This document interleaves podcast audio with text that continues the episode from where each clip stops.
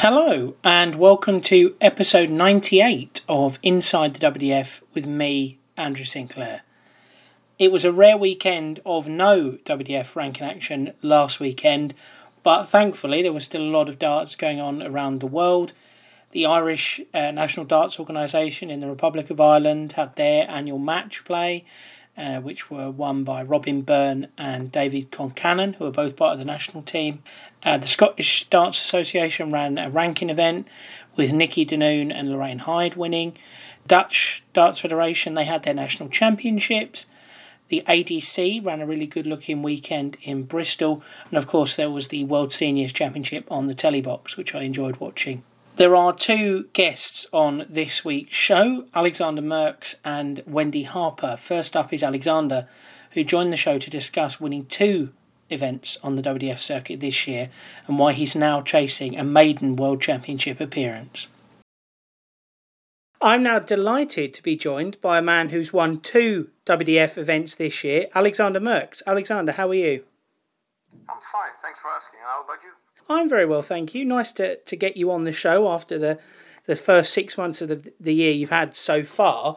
We'll touch on the event wins in a little bit, but something I do with most first time guests on the show. How did you get into darts originally? Um, I started playing darts when I was nine years old. It was just uh, some practicing at home, getting to know the darts with my father. And then I was, when I was 11 years old, I started playing tournaments. Yeah, youth, youth tournaments uh, throughout uh, the Netherlands. Uh, and so on, I started playing more, started playing more. Um, played some uh, senior tournaments, competition, and at the age of 22, I started playing uh, BDO tournaments. So when you were you were growing up, you were sort of 9, 10, first getting into the game. Was your yeah. dad was your father your biggest darting inspiration, or was it one of the Dutch players on TV? Uh, it was one of the Dutch players on TV because uh, the year I started playing darts, Raymond van Barneveld won the embassy, and that was actually the guy I started looking up to when I played darts. Hmm. And have you had the, the chance to play Barney over the years? No. so that's a dream match for you then.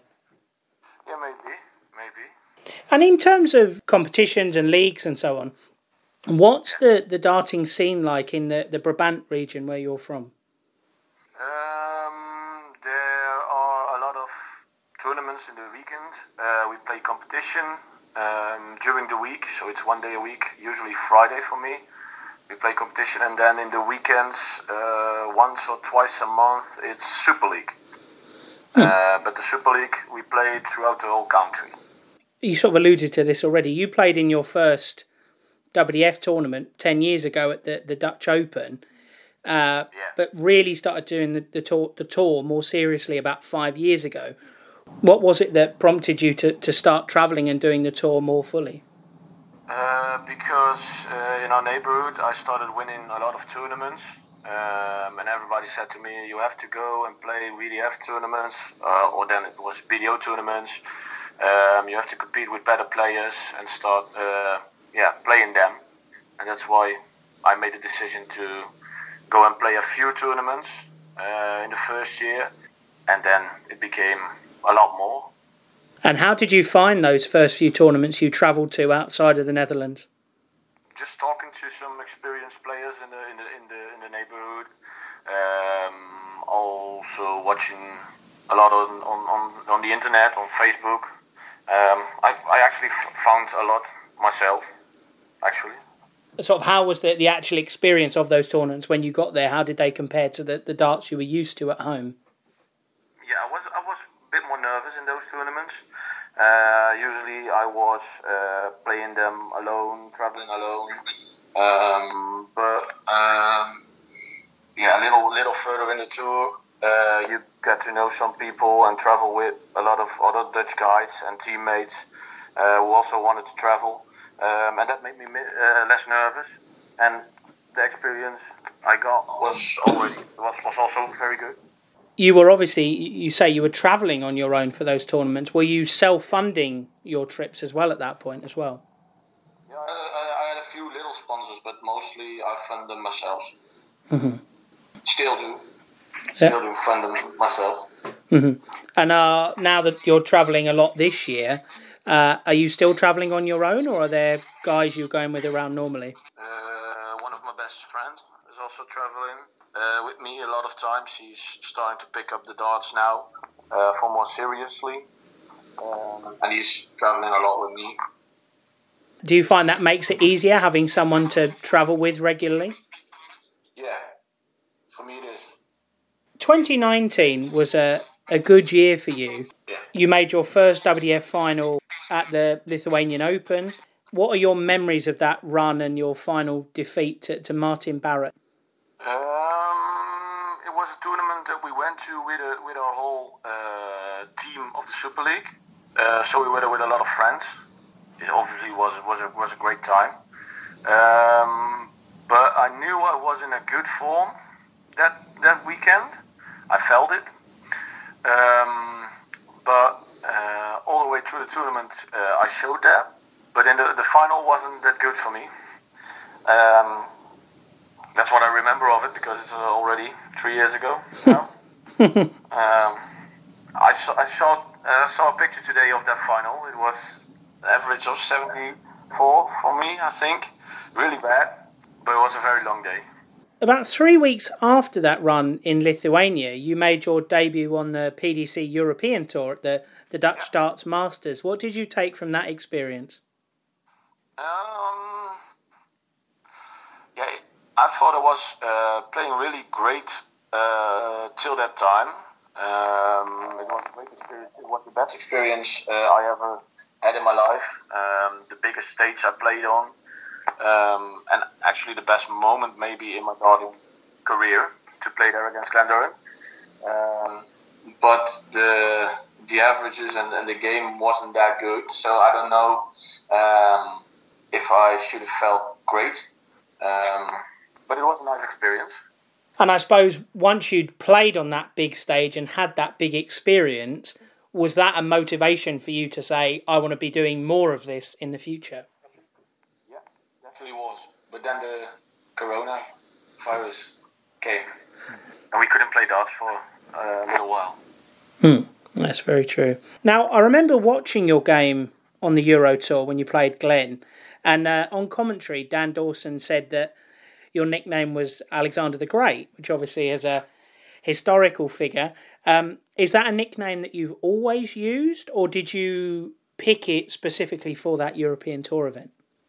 Um, it's a nickname I used, but not a lot. And actually, for the European Tour event, um, I used it for the first time in, in public. Hmm. So was that a case that they asked you if you had a, a nickname for the walk-ons and so on? Chasing that PDC tour card, I know, is something that you've been doing for a number of years. You went to Q School 2019, 2020. You went there this year as well. But in 2021, you you gave it a miss. Was that because of the restrictions at the time? Yeah, yeah, it was. But you were back this year and probably had your best Q School performance yet. Got through to that second stage, picked up a point, uh, and played some good darts. But it was still in that bubble environment. Uh, how challenging did you find that sort of environment and setting for the days that you were there in Germany? Um, I thought it was very hard because I was uh, traveling all by myself. Um, when I was not playing darts, I was alone in my room, uh, watching some Netflix, watching some, some movies, being alone all that time, and only playing darts and, and, and, and eating in the restaurant and, and, and then go back to your room was, was really hard for me. A lot of alone time. Hmm. And did you feel that that dynamic and the fact obviously you were spending a lot of time on your own, did you feel that had an impact on your performances? Yeah, maybe it was because because I played for my I played I played some really good matches, and some really good darts. So yeah, maybe it, maybe it was it was good being alone for the for that amount of time. So as we've touched on already, you've you've done the WDF tour in the past, but this year you've really committed to it. You were in Hungary, Denmark, Lithuania, Switzerland, obviously the Dutch Open, uh, the home event for you. And last weekend you were over in Romania.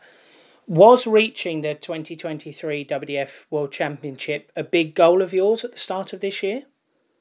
No, it never was. I first started playing Q School. That was my first goal.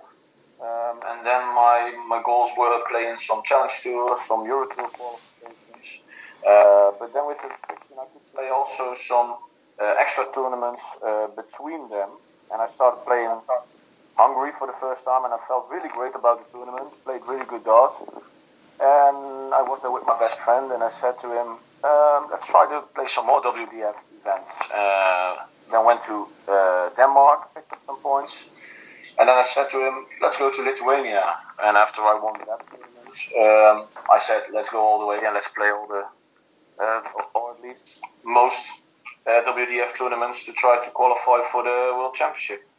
Obviously, you, have touched on him a couple of times. What's the name of the, the best friend that you're travelling around with? Uh, Niels Das. And uh, has Niels played darts a long time with you, or you, were you more friends outside of darts?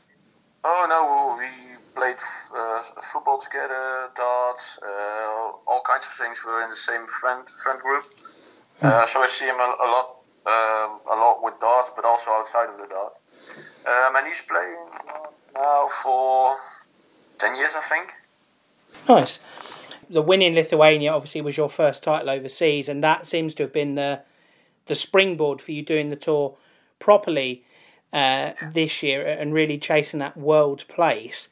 How do you reflect on that tournament win in Lithuania and the, the final win over Aaron Turner? I felt really great that day.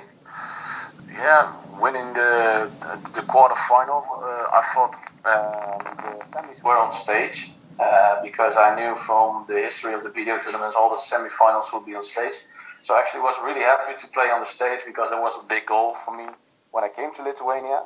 Um, and then they told me the semis are not on the stage, so you have to play one more. And that sort of triggered me. I had to play against Dennis Nielsen in the semis. Um, and with that trigger, I won 4 1 to him, I think. And then I went all the way. With a great feeling. Yeah, of course.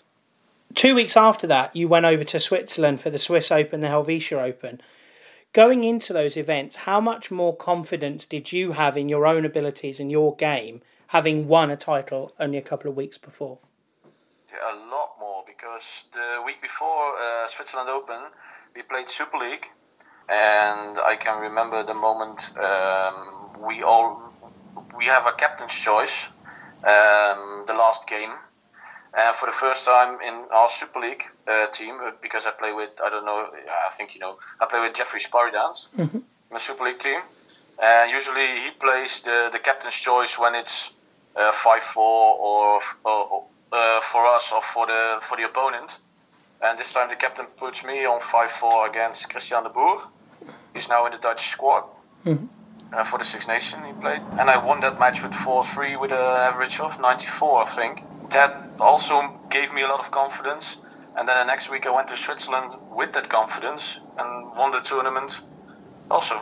Switzerland, you had a, a good run on the, the Saturday in the Swiss Open and then won the Helvetia Open on the, the Sunday. Talk me through that run to the, the title on the Sunday. Oh, talk me to that run. Yeah, where shall I start? Um, some first, second, third round games were um, uh, 4 0, 4 1. Uh, I played the, the youth champion of the day in the second round. Um, but during the tournament, I hadn't I hadn't got the feeling uh, from the day before. Uh, but as the tournament went further, um, I felt better and better and better I started playing better. Um, and then at the quarterfinals, I beat Ben Hazel, um, and then I knew I have a chance to win this. And I felt better and better and played the semifinals on the stage. And I thought I lost because I missed one match dart. And my opponent on stage also got a match dart on the ball. Uh, when he missed and I checked, um, I felt so great playing the final. Yeah, that feeling uh, was amazing to already play the final.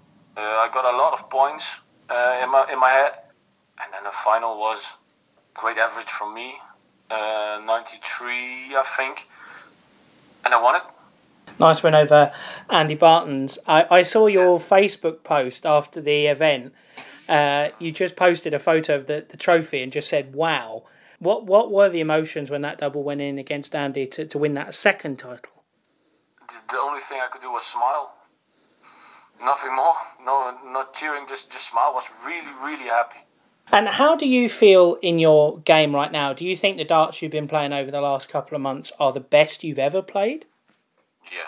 Think so. Um, I usually look to averages and stuff like that because that confirms me in how I play. Um, and uh, when I see the first day in Romania, the averages I played um, in the last three matches were 90 or above, and that's maybe the best best darts I've played. Those tournament wins in Lithuania and Switzerland have qualified you for the World Masters later this year.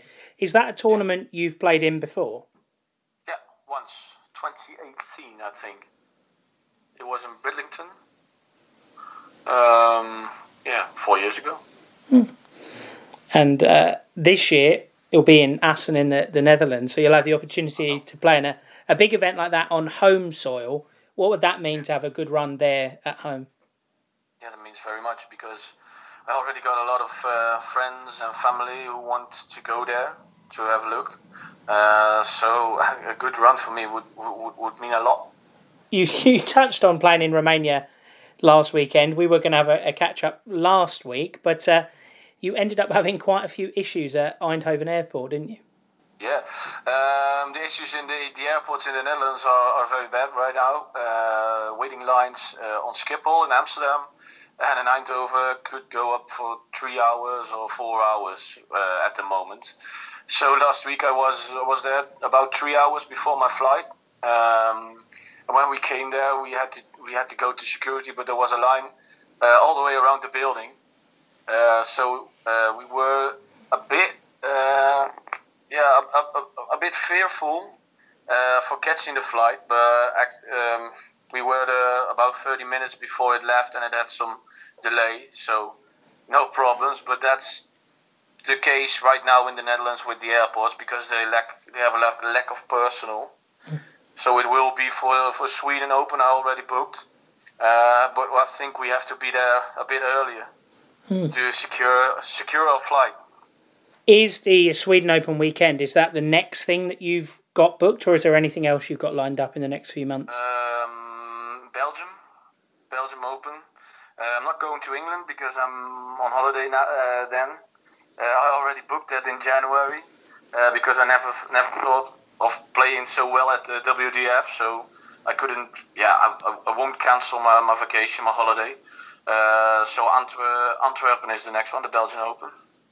The the WDF haven't officially confirmed this yet, but you know that the belief is that the World Championship will be at Lakeside next year once again. Uh, you said that your hero was as Raymond van Barneveld. So what what would it mean to you to qualify and get to walk out on that stage where obviously he enjoyed so much success as a player? Yeah, I think that that means the world to me. It was always a dream as a kid to play there. Um, and talking about it right now already gives me goosebumps. So yeah, I'm really looking forward to it. Well, perfect. If you carry on the way you're playing at the moment, I'm sure you'll be qualifying at the uh, the end of the year. Thank you so much for your time tonight, Alexander. I really appreciate it, and I wish you all the best for the rest of the year. You're welcome. Thank you very much. It was nice to catch up with Alexander. He's someone that's impressed me a lot this year. He hadn't won a title before before the start of this year, but he won one in Lithuania in May and then picked up the Helvetia Open a couple of weeks later. And as you heard him say, his confidence now is at an all time high. Aside from those two title wins, he's also reached four other quarterfinals during the year, good runs in, in Denmark and Hungary. And at the moment, having filled all 10 of his boxes, he's 26th in the men's rankings. However, uh, the bottom few boxes in his rankings are all lower scores. They're all sort of last 16s, last 32s. And with the way he's playing, you know, he got a quarter final at the Dutch Nationals this past weekend and he's got trips to Sweden and Belgium for all silver weekends, it's very likely that he'll be pushing further up the rankings as the year goes on.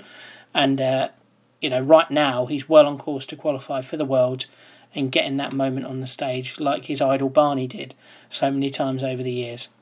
Alexander, as he mentioned, won't be in action this weekend though, as the tour resumes with the England Open weekend. This year, the England Open has moved from Selsey to Brean Sands, and with that move has come a drop in both prize money and grading. So the prize money, that's because the Selsey venue, which I really liked, they provided a large wedge of the sponsorship for the event, which then went through to the prize money and they then decided after last year's event that they didn't want to be involved in, in sporting events anymore. They didn't want the darts there anymore, and they, they said, basically, you're not welcome back. The darts moved to Brean Sands, a venue they've used before, uh, but obviously Brean Sands aren't going to be putting their hand in their pocket in the same way as the Selsey venue used to. So that you know the prize money is lower this time around. There's no getting away from that, and with the lower prize money, the grading has dropped. So the England Open is no longer a gold as it was last year when Brian Roman and Dieter Hedman won, and I had a really good time down in Selsey for that weekend actually last year. Instead, this year it's a double silver with the England Open and England National Singles both being silver graded. The Brean Sands venue isn't everyone's cup of tea, if you're being perfectly honest. I've heard good over the years, I've heard bad, I've heard very bad, but I haven't been myself, so I can't pass judgment, but that might have put some people off, and I think maybe the lower status and the lower prize money is inevitably going to have affected numbers as well. But I still think the numbers are reasonably good. At the time of recording, there are 265 men and 91 women registered for the England Open, uh, which is nominally the bigger of the two tournaments. I think the women's number is, is healthy ish. I know England would have liked to crack the 100 mark. I think that would be a, a barrier for success, getting over 100 for, for an event these days. But 91 isn't bad, and you have got some representation from overseas. There's Priscilla Steenbergen, Anke Zijlstra, Vanessa Zuidema. So there are some ladies coming from overseas, which is good to see again. The men's at 265 is good, I think, and it's going to be a really competitive field looking at the names. But again, I know Tommy Thompson and the rest of the England board would have wanted more people, and I think perhaps expected to be closer to that 300 mark. As I say, it's going to be a very competitive field, particularly because it's a silver event. Being silver means there are only 16 seeds, and that means that a lot of great talent are going to be unseeded, uh, especially as seven of the, the WDF top 10 are all playing in the men's event. So it's a very strong set of seeds and also a very strong set of unseeded players. Of the seeds, I think the ones I will be keeping my eye on are Luke Littler because he's just flying at the moment. He's playing well everywhere he goes. Had his first trip overseas a couple of weeks ago to Romania, picked up a title there just been named in the England squad for the Europe Cup later this year, and I could easily see him picking up a fourth career WDF title during the weekend in Brean Sands. Neil Duff, he had a couple of quarterfinals in Romania. The world champions not quite hit top gear since that magical week at Lakeside, but I think he's bubbling away under the surface, and I think that really good run is coming. Whether it's Brean Sands or whether it's a little bit later, maybe it'll be the Australian Open, I don't know, but I think something's going to come from him this weekend. I think maybe a deep run, maybe a final, even if he doesn't win one of them. Uh, and the other two would be Andy Baetens. Um, Andy's a tremendous power scorer, really, really good player to watch. Not had the results that I think people thought he might on the tour after doing so well at the World Championships, or maybe not doing so well, but giving such a good account of himself. Uh, but I think he could turn it on in Brean Sands if he, if he turns up in good form. And the other one's Jelle Klaasen. Friends of the show over the Weekly Darts Cast had Jelle on last week, a really good interview. And he was saying that, you know, after losing his PDC tour card, his main priority was just getting his confidence back and enjoying darts again. And he certainly seems to be doing that. He played exceptionally well to win the Dutch Open, played really well in Romania, uh, was unlucky to not win a title in the end. Uh, Lost 4 3 in the quarters to Scott Marsh, dropped a 3 0 lead in that one and averaged 99 in defeat, and then lost the Romanian Classic final to Luke Littler. So he's in tremendous nick, and I, I would go outright and say I think Jelle will win one of the events in Brean Sands. I think the others, uh, friend of the show, Sean McDonald is in action. Uh, he'll be looking for a good result. Same for fellow friend of the show, John Scott they'll both be looking for, for good weekends in Somerset. Uh, and I'll be looking out as well and hoping for good results for Martin Turner, who was on the show a few weeks ago, enjoying a real resurgence this year, and of course Jim McEwen, who is one of my favourite players to watch on tour and a lovely bloke to boot. In terms of the unseeded talent to, to keep an eye on, uh, I could have listed hundreds of names, um, but a few that I've I've picked out and I think could go really well. Chaz Barstow, Mike Gillett had a really good run in Romania. I think it was one semi final and one last 16 for him. So he's obviously in good nick. Graham Hall, been playing very well this year. He looks like a real cert to get a tour card next year. Uh, got to the final of the Welsh Classic earlier this year, which he lost to Barry Copeland. And I think both Barry and Graham are players to watch. Barry's a fantastic finisher, really good combination finisher uh, whereas Graham is much more about the power scoring side of his game. So both of those will be good to watch. Michael Huntley got to the final of one of the ADC events this past weekend, not a million miles away from his home as well, this Brean Sands event. Actually, Michael was one of a, a number of Welshmen in the field because uh, Brean Sands is, is that much more is that much closer to the Welsh border. So you've got the likes of Mark Challenger, Liam Meek, John Williams Jones, who wouldn't normally have travelled if it was in Selsey, but because it's on their doorstep, are there, and all of them could could prove dangerous and have deep runs. Jamie Lewis, Kai Fan Leung, Adam Mould, he's been playing some very good stuff this year. Uh, Greg Ritchie, as well of Scotland, he's also been a he's been bubbling away on the, the WDF Tour, Greg Ritchie. He's had some good runs here and there and lost out in a few last leg deciders. So I think he could, if one of those last leg games goes his way, he could have a deep run as well. But I think my uh, my hopeful pick in the the men's is probably Willem Mandigers because uh, Willem's throw will never not amaze me. Uh, and because of his fantastic throw, I always want him to, to do well. I think I've got a soft spot for him, really. Uh, in terms of the women, Beau Greaves will be the favourite as per, particularly with no Lisa Ashton or Fallon Sherrock there. But Rhian O'Sullivan is playing again on the WDF Tour and I think this will be the weekend where she gets over the line and wins her first WDF comp in 10 years. Uh, so there's a couple of firm predictions there from me. Rhian O'Sullivan to win a title and Jelle Klaasen to win a title. Probably not the boldest predictions in the world, but uh, going to make them here and now. You know, regardless of who wins, it should be some good competitive action anyway. And uh, it's been good competitive action that's been the order of the day in New Zealand over the last four or five weeks or so after they've got back to playing competitive darts again after a lengthy COVID hiatus. After reaching a final and winning a WDF event this year, Wendy Harper joins the show to talk the return of darts to New Zealand, why she missed Lakeside earlier this year, and her joy at qualifying for the Australian Darts Open next month. I'm now delighted to be joined by New Zealand's Wendy Harper. Wendy, how are you? I'm very well, thank you. Nice to have you back on the show. Last time uh, we had you on the show, it was oh, back this time last year actually. You were playing really well, but after that, there were only a couple more big tournaments in New Zealand, and then everything shut down again because of COVID. How frustrating was it when everything sort of shut down again?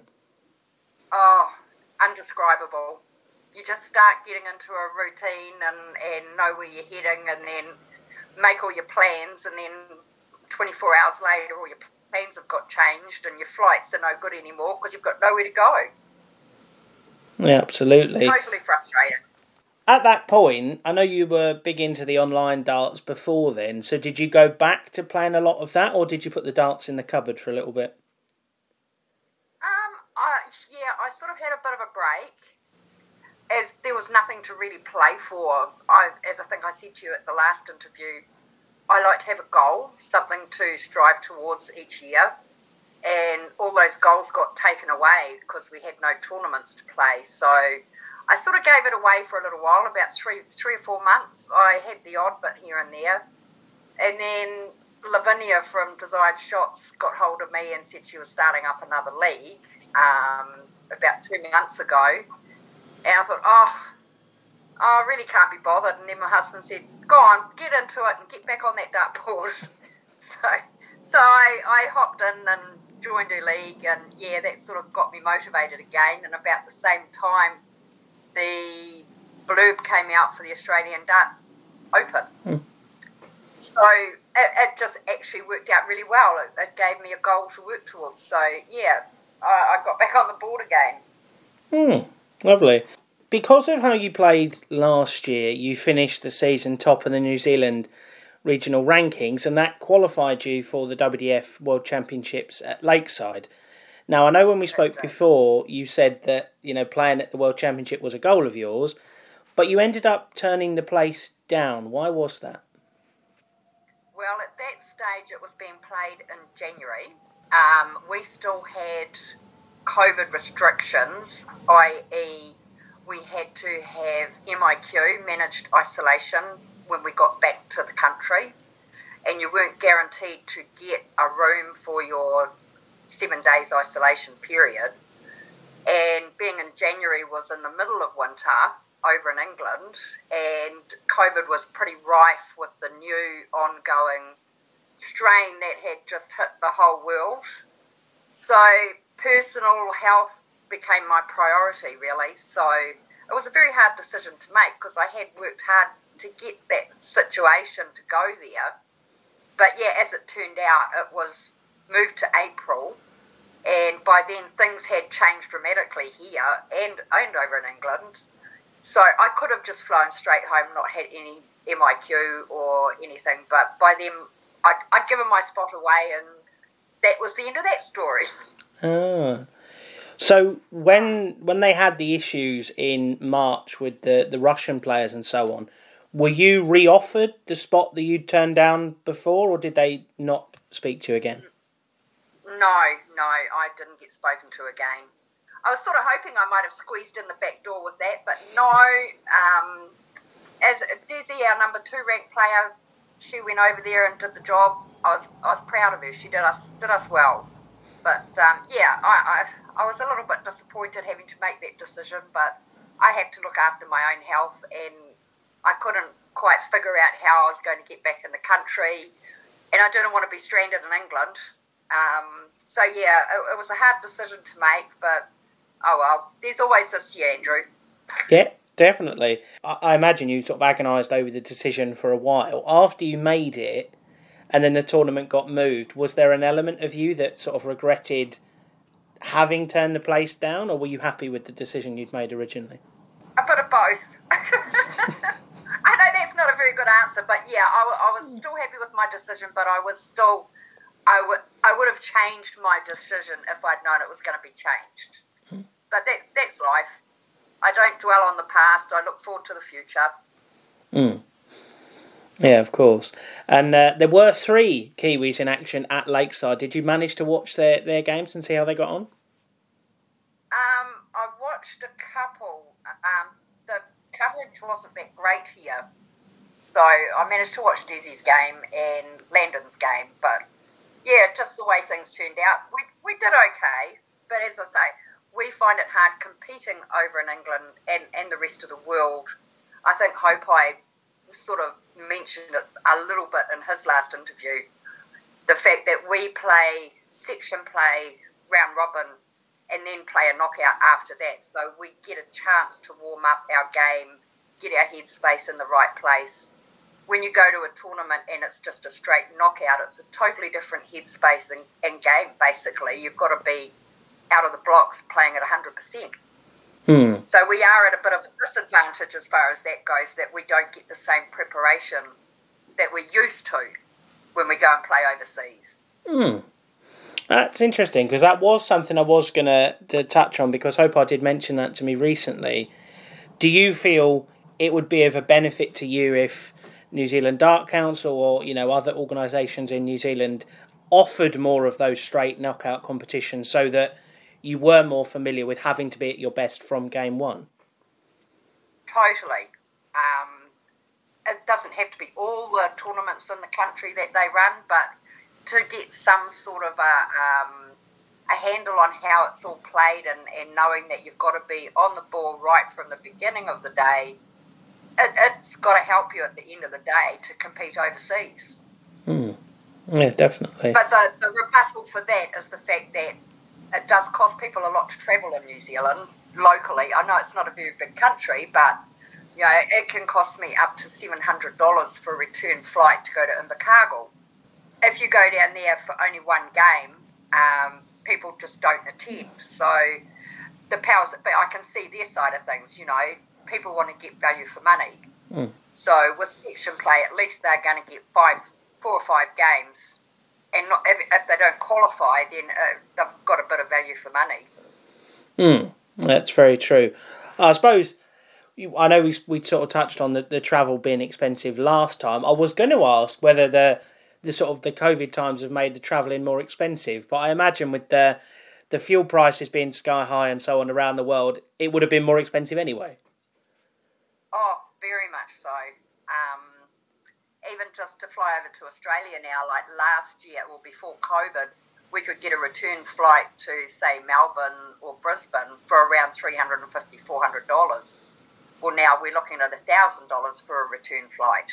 Um, so, yeah, it's, it's not cheap anymore. well, it was never cheap, but it's, it's getting a bit tougher. Now, the WDF circuit came back to New Zealand in June.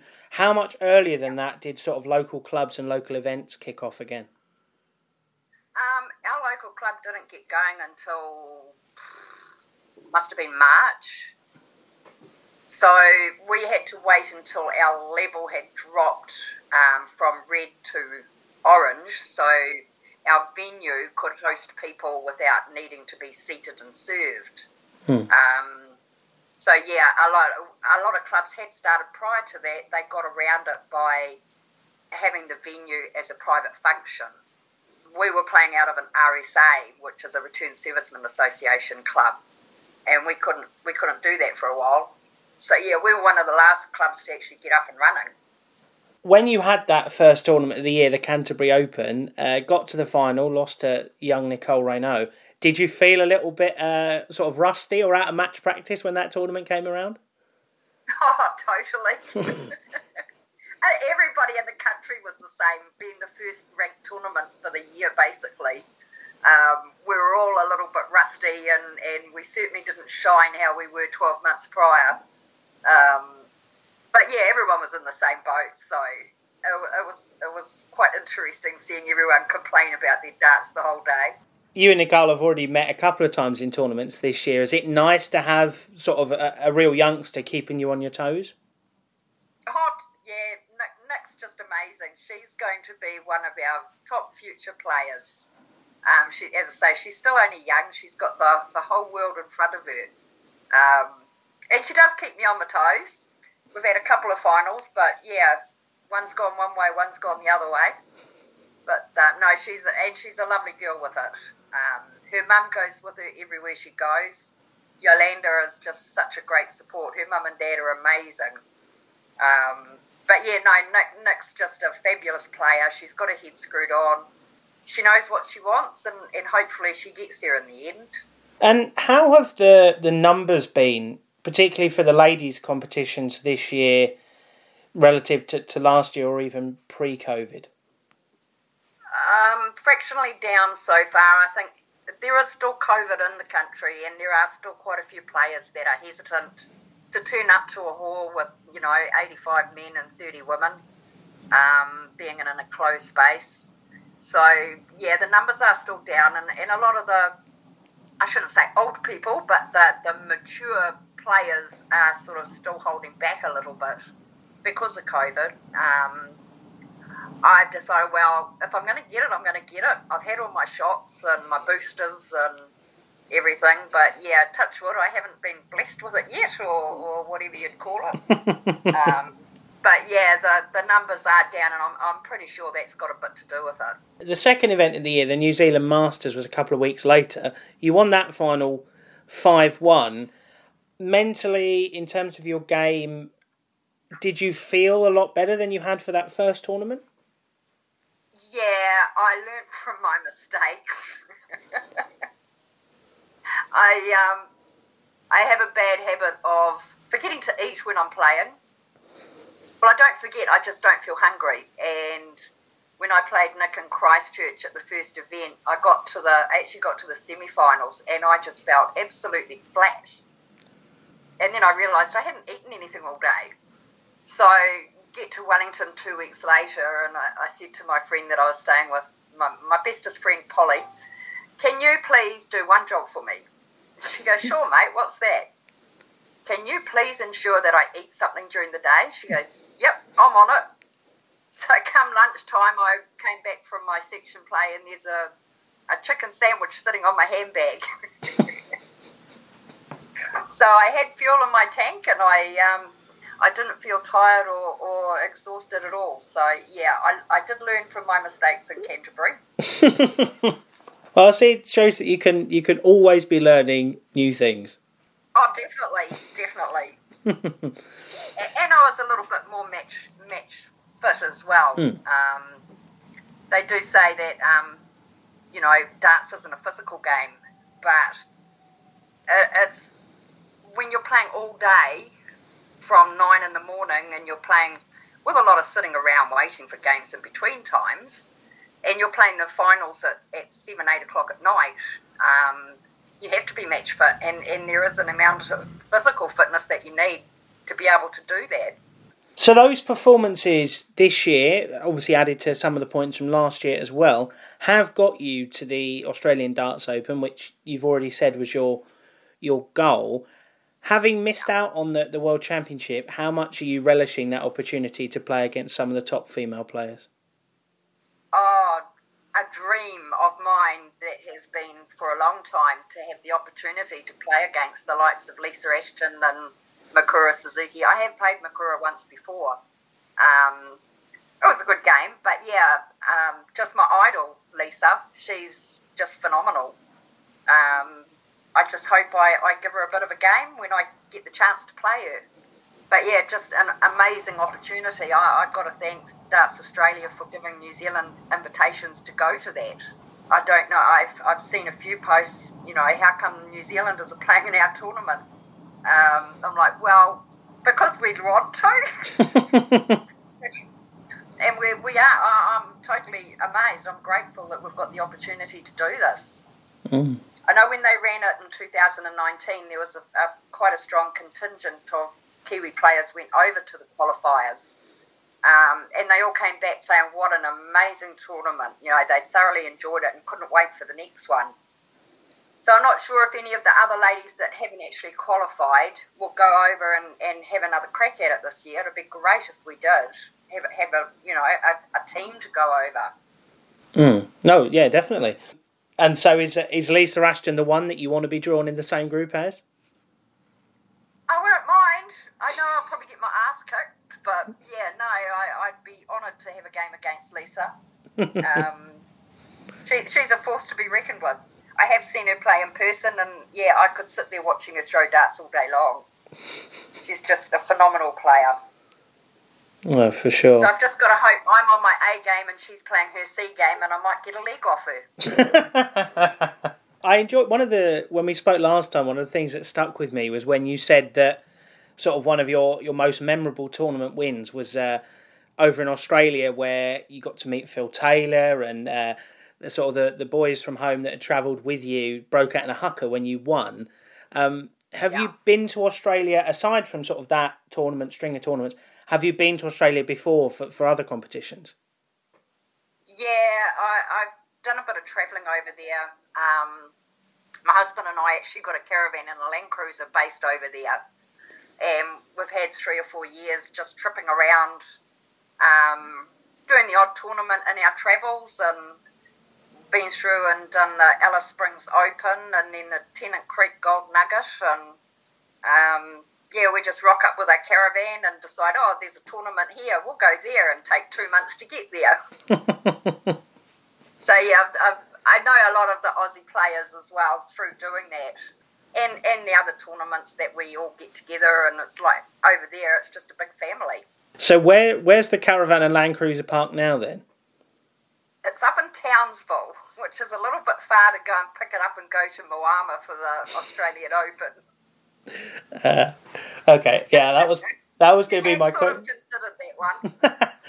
yeah, that was going to be my question. Was are you going to fly and then drive the caravan to the tournament? But uh, yeah, going up there would probably be quite a way out of your way. yeah, just a little. It'll take us a couple of months to get from top to bottom. yes, uh, I was. Uh, I had Amanda Locke on the podcast a couple of months ago, and she was saying how they'd driven. I think it was something like twenty hours from Queensland to South Australia, and then another eight hours across to Victoria, and then nineteen hours back to Queensland in the space of a fortnight. And I was just like, no, that's that's far too much commitment. Yeah, I know. Yeah, I do feel for the Aussie players over there to go from one state to another is, is a real mission. Our our country from top to bottom's not not as far as one one top to the bottom in Australia. Um, but yeah, if they want to go for a, a tournament that's like seven hours drive, they jump in the car first thing in the morning and off they go. It's like, my God, I couldn't do that. oh. And having already qualified for the Australian Darts Open, which was the main goal, is that why you opted to, to give the South Island Masters a miss the weekend just gone? Yeah, it was. That was another hard decision for me. I, I seem to have hard decisions forced upon myself. Um, once I had qualified in Wellington, I knew no one could pass me at the Invercargill one but I also had my son and my grandkids flying up that same week. They were here the day before I got back from Wellington. And they were here for a week's holiday, which would have meant I'd come home on the Monday and have to fly down to Invercargill on the Thursday and not get to see my grandkids and my son very much. So I decided I had enough points to go to Australia. I'll flag the Invercargill one. So I've lost my number one spot. Nick, Nick with winning past me in the um, the regional tables now. She's number one and I'm number two. So yeah, it was a hard call, but I'll take that one on the chin. Well, obviously there are still a number of events uh, left this year in New Zealand, though, hoping that you know things don't go wrong again. Uh, and one of them, before the Australian Open, is the, the New Zealand Open, the end of July, which is now a a gold, and that's obviously got World Championship places attached to it. So I imagine all your efforts and your practice are going into to going up to Motueka and, and getting a big performance there. Yeah, well, it's in Rotorua actually this year. Uh, okay. Um, but yes, a gold event for New Zealand is phenomenal. So yeah, first place gets automatic entry into the, the world. So that that will be a mission. Um, but I'll, I'll give it a crack. That that's that's number one priority, and then um, we've got another silver ranking tournament in Wellington on the 13th of August, um, the John Wilkie Memorial. So I've um, booked my flights to go to that one, which is, I think I won that one last year. So yeah, there's, there's still some good tournaments to get my rankings back up, but oh, we'll just have to wait and see what happens. I take each game as it comes. But uh, I suppose if you were to, whether it's through the ranking table, New Zealand Open, whatever it is, I imagine if you do qualify for that World Championship next year, playing there will feel all the sweeter having had to, to forsake that opportunity this year.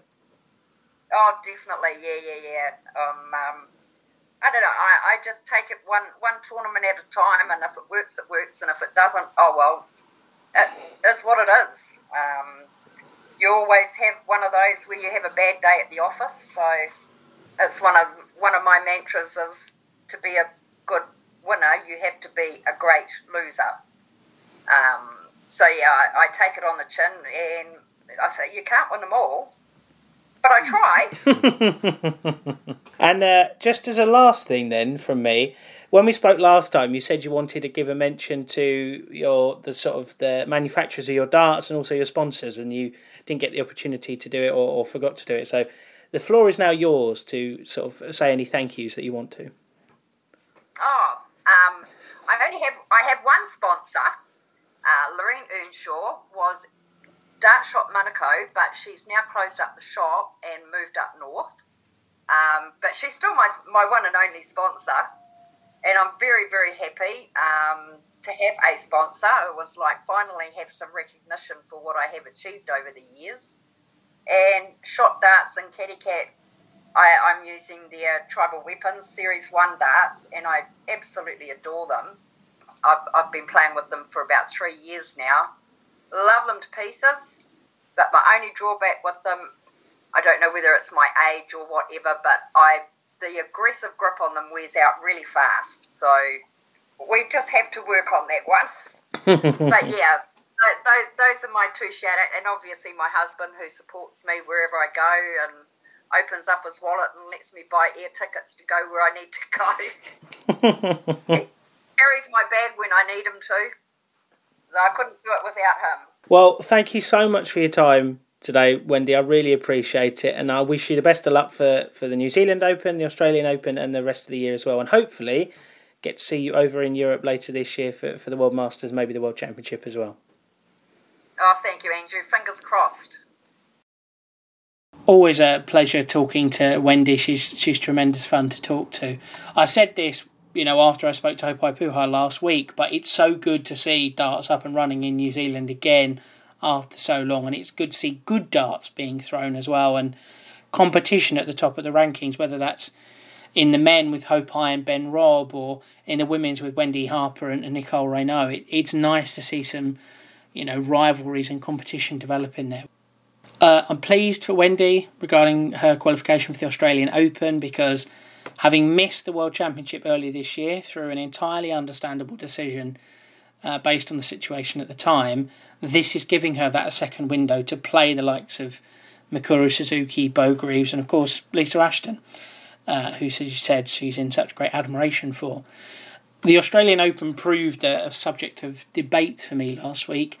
Uh, lots of people on Twitter saying a lot of different things. Uh, all of them probably wrong in some way, and that includes myself. All came about because James Hurrell, the men's WDF World Number One, withdrew from the tournament, as did the WDF Ladies Number Two, Deta Hedman. Uh, they've cited the costs involved in getting out to Australia, and I know Deta in particular mentioned the inability to to afford the unpaid leave that she'd have to take. I think some people misread my post and assumed that I was criticising James or in some way Deta for pulling out. No, I wasn't. Their decisions are totally fair.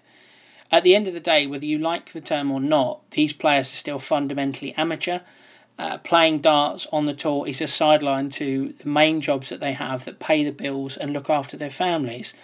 You know that you know in James's case, he's got a lot of you know he's got a number of young children to worry about. Um, Deta's got her commitments as well, and they have to make the right calls for them, not just for that tournament, but for the rest of the year. You know, Deta's more or less allocated all of her holiday for this financial year, so she can't then just take a fortnight of unpaid leave. Um, that's just not how the world works. Sometimes you have to make tough decisions uh, but at the end of the day, if the players are making the right decision for them and they're making it for the right reasons, then that's absolutely the right decision to be made, regardless of whether you want to see them playing that tournament or not.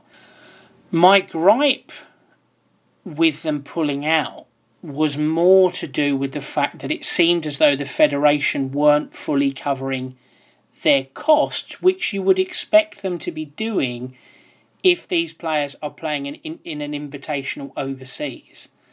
Uh, I know that's not how it necessarily works with the World Championships, but this seemed much more of a, a selective tournament.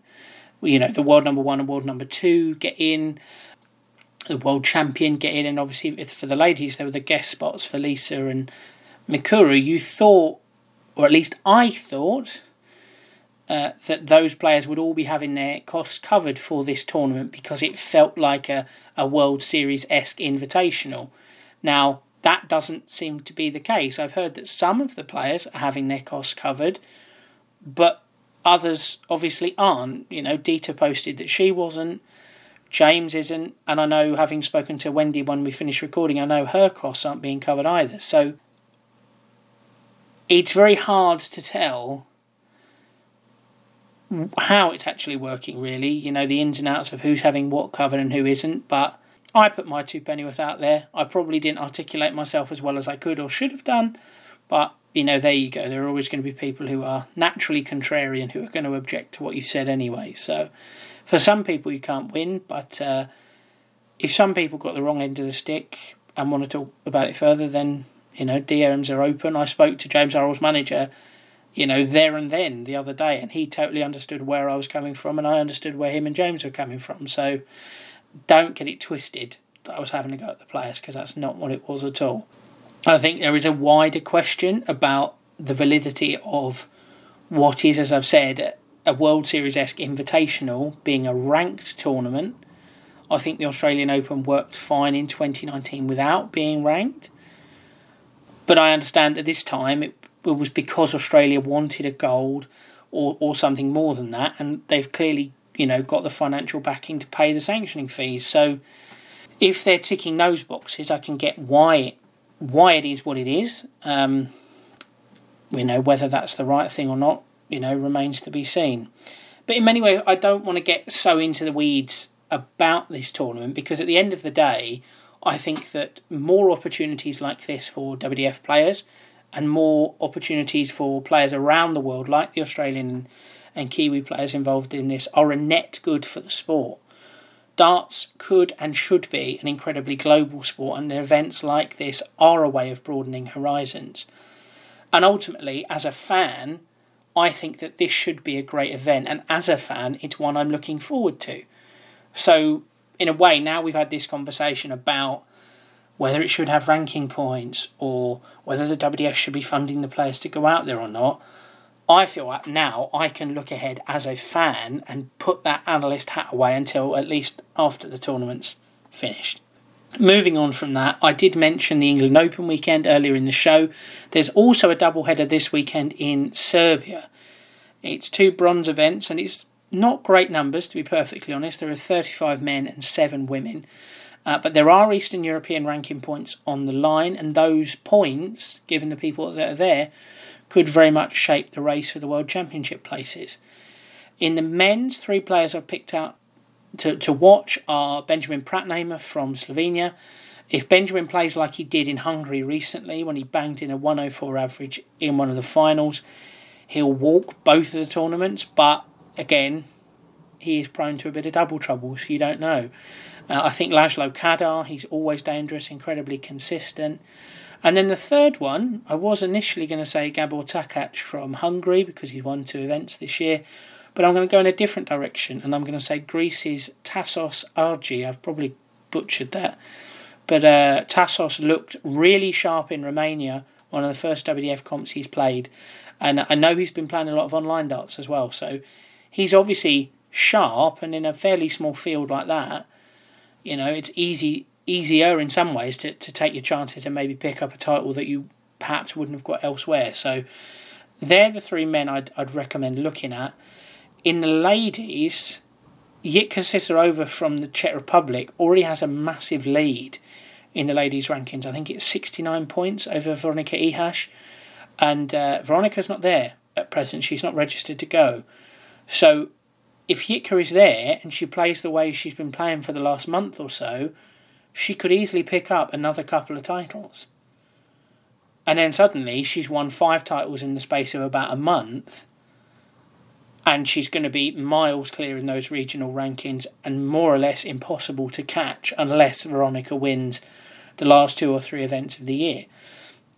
Now, that's not to say that Jitka's absolutely going to win tournaments, that's not necessarily true. But she has been on the best form of the seven ladies currently registered so you would have to think that she will be the favourite. That's all for this week. Big thank you to Alexander and Wendy for their time and to you for listening. Your support is always greatly appreciated.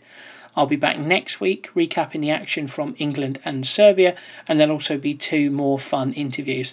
In the meantime, you can follow me on Twitter at amsinclair97. You can follow the podcast at Inside the WDF. You can like the Facebook page, Inside the WDF, and you can rate, review, and subscribe wherever you get your podcasts. I'll see you on the other side.